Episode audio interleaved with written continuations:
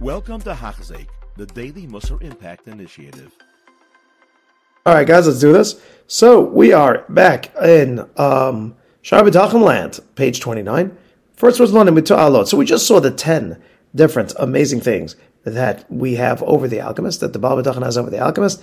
And now another spiritual benefit of Bitachon, the fourth of the spiritual benefits. Umito Alot Bitachon Hashem Another benefit is when you trust in Hashem, you can find something regarding the Torah itself. Hashem, because somebody who is trustworthy in Hashem, so then he's going to use his resources in the correct way. if he's wealthy. He's going to go and try to do everything he can as an obligation, what he's obligated to do to help out the klal with his money. He's going to want to go and help out to be generous. He's going to want to try to give so much.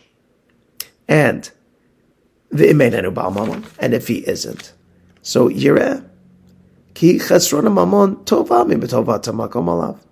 He'll understand. He'll be content. He'll realize that look, if he doesn't have such an excess in money, it's okay. So he's going to give a look at the good things that the Abish has given him.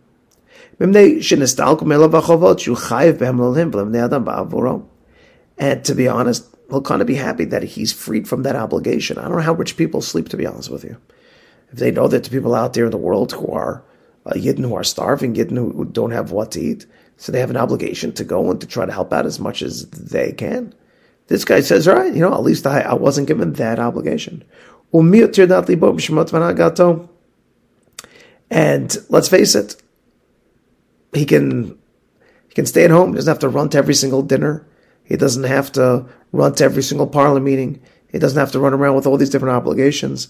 The Tirtlibosh uh, he can safeguard himself with a lot less distractions without having to uh, deal with so much as far as what comes with the burden of wealth. If you give a look here on the bottom, he talks about all the different concepts of of the burden of wealth. Uh, in our times, Rabbi Solomon relates that he once brought a wealthy individual to see the Steipler. The Steipler turned around to Yom and said, Baruch Hashem, I'm not wealthy. If I were rich, I would be unable to sleep at night because I would not know to whom I should give my charitable funds. And even after having given, I'd worry whether the amount was sufficient to discharge my obligation. And so it is with that that a person should go into count as lucky stars. So either way, the boteach is somebody who understands that that is something. Baruch Hashem, either you're given that life, okay, comes a lot of comforts, and hopefully you're running towards taking care of your obligation. And if you weren't given that, Baruch Hashem, so I wasn't trusted with it.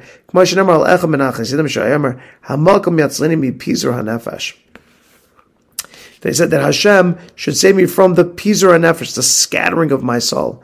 Amar, they said to Ma'u pizur nefesh, what is that? The scattering of their soul. Amar shia mamon berosh kol nahar, rosh kol kriya. He said, scattering my soul means that I'd have to have my money invested in all the major ports in every river in every major neighborhood of every single city. My mind will be jumping from one thing to the next from all my different investments, which drive me absolutely crazy.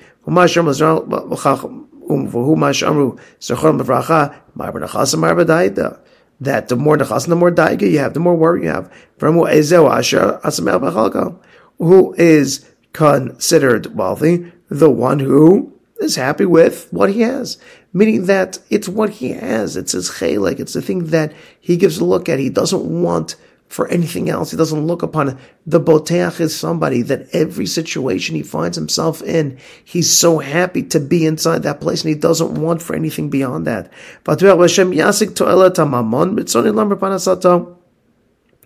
The one who puts his place, his batuach in Hashem, he's going to gain the benefit uh, yeah, of the money that he has, meaning that he's going to know Hashem is going to take him. He's going to have the income that's going to be able to sustain him.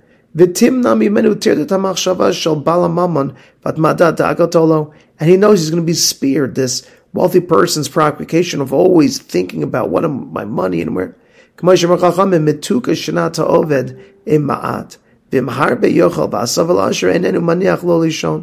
That Shlomo Melch said that Sweet is the sleep of the one who just labors.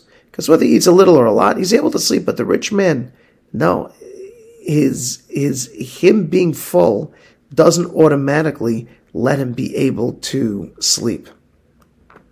So I want to read to you here on the bottom true wealth. The Brisker Rav Yitzchak Zev Soloveitchik related that when he married, he was given a handsome dowry, which he invested in an apartment block in Barsha.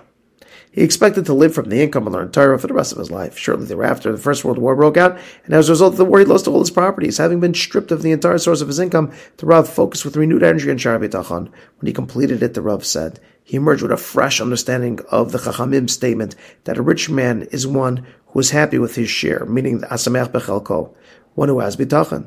The insight he gained in that B'tachon is not a substitute for wealth, rather, B'tachon is actual wealth as he's reported to have put it. I thought I was wealthy because of my real estate, but now I see that I'm wealthy because of my shar bitachon. He explained why bitachon is the truest form of wealth. People tend to think that it's best to have a fortune and assets, and if not, one can always rely on Hashem to provide. A person with this attitude, bitachon is a substitute for wealth. But a deeper analysis reveals that the truth is otherwise. What is the advantage of wealth? A rich man can't carry all his money around with him. He has to deposit in a bank or invest in properties. He can't use his assets. The benefit of having the asset is simply that they provide a peace of mind. They make him feel that his present and future are secure. But the person who bitachon has the same peace of mind, and in fact, he has more peace of mind. The one who relies on his assets is fraught with worry, and the wheel of fortune may turn, he'll suffer losses. Thus, he's missing the very advantage that wealth is meant to provide a worry free existence. But the one who relies on Hashem knows he'll never lack and need not worry. So he has the advantage that wealth should provide. This is why the sages means when they say who is rich, the man who is happy with his share. The only person who's truly rich is the one with bitachon, i.e., the one who's content with what Hashem has given him. For it's his bitachon, not money, that makes a person feel secure about his future. Beautiful. Have a wonderful day. You have been listening to a shiur by Hachzeik. If you have been impacted, please share with others. For the daily shiur, please visit Hachzeik.com or call 516 600 8080.